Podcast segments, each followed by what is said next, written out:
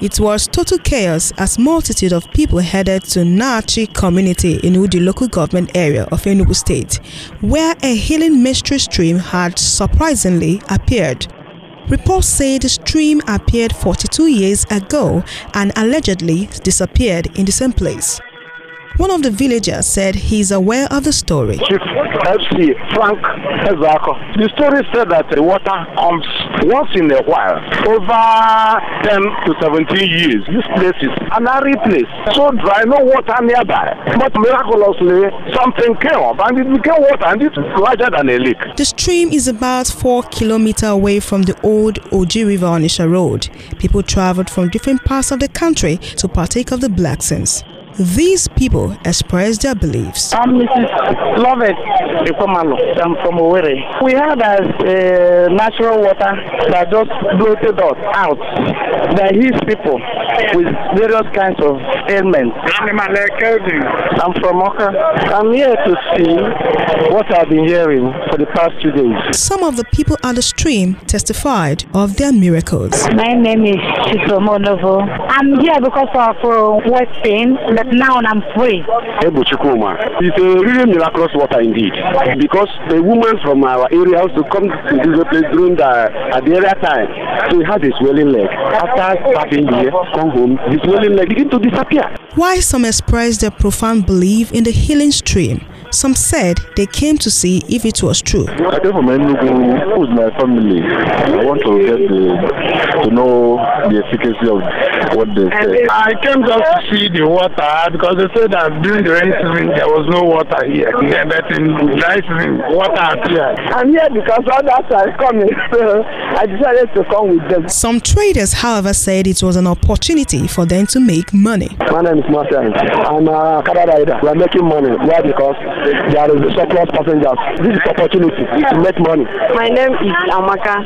I'm selling pure water and minerals. I feel that the water is opportunity to sell some food, drinks, and other things. Of a truth, the healing stream may have given people different opportunities and miracles. But the questions still remain. Does it need to be verified through science? Do the miracles come from God? Andrea Onoha, Dream FM News.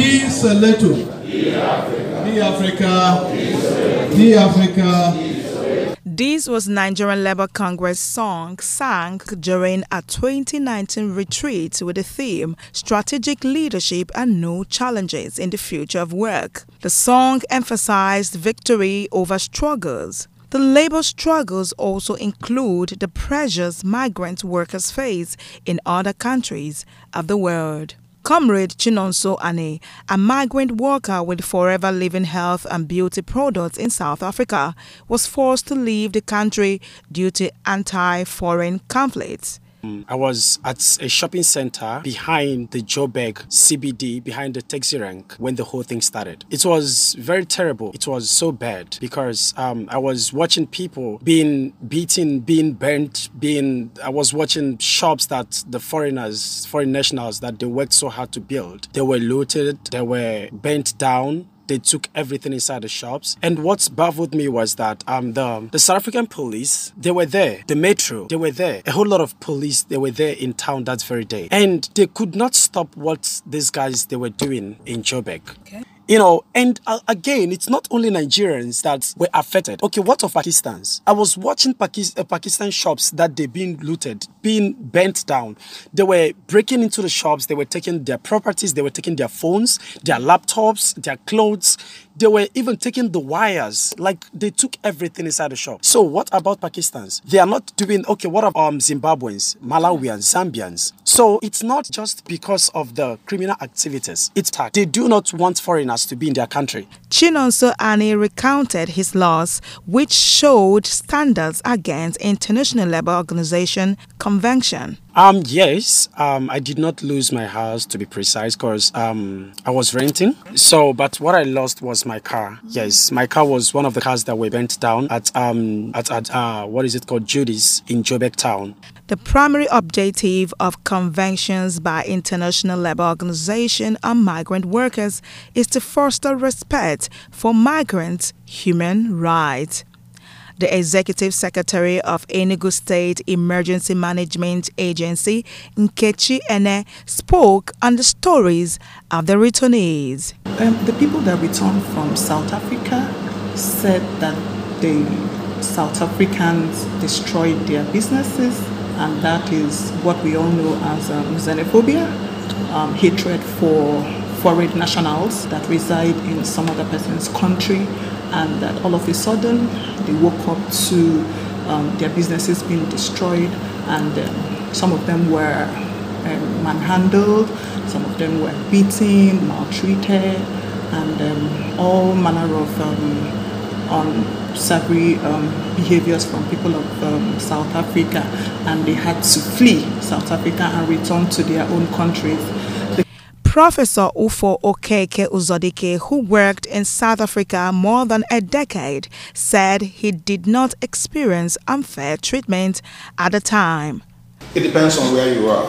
Uh, it, it, would really depend on where you are. Uh, where I was, uh, I was treated fairly. I, I said to you, I came in as uh, a lecturer uh, into their system, and the department that I was in, nobody really helped me. I was given full support.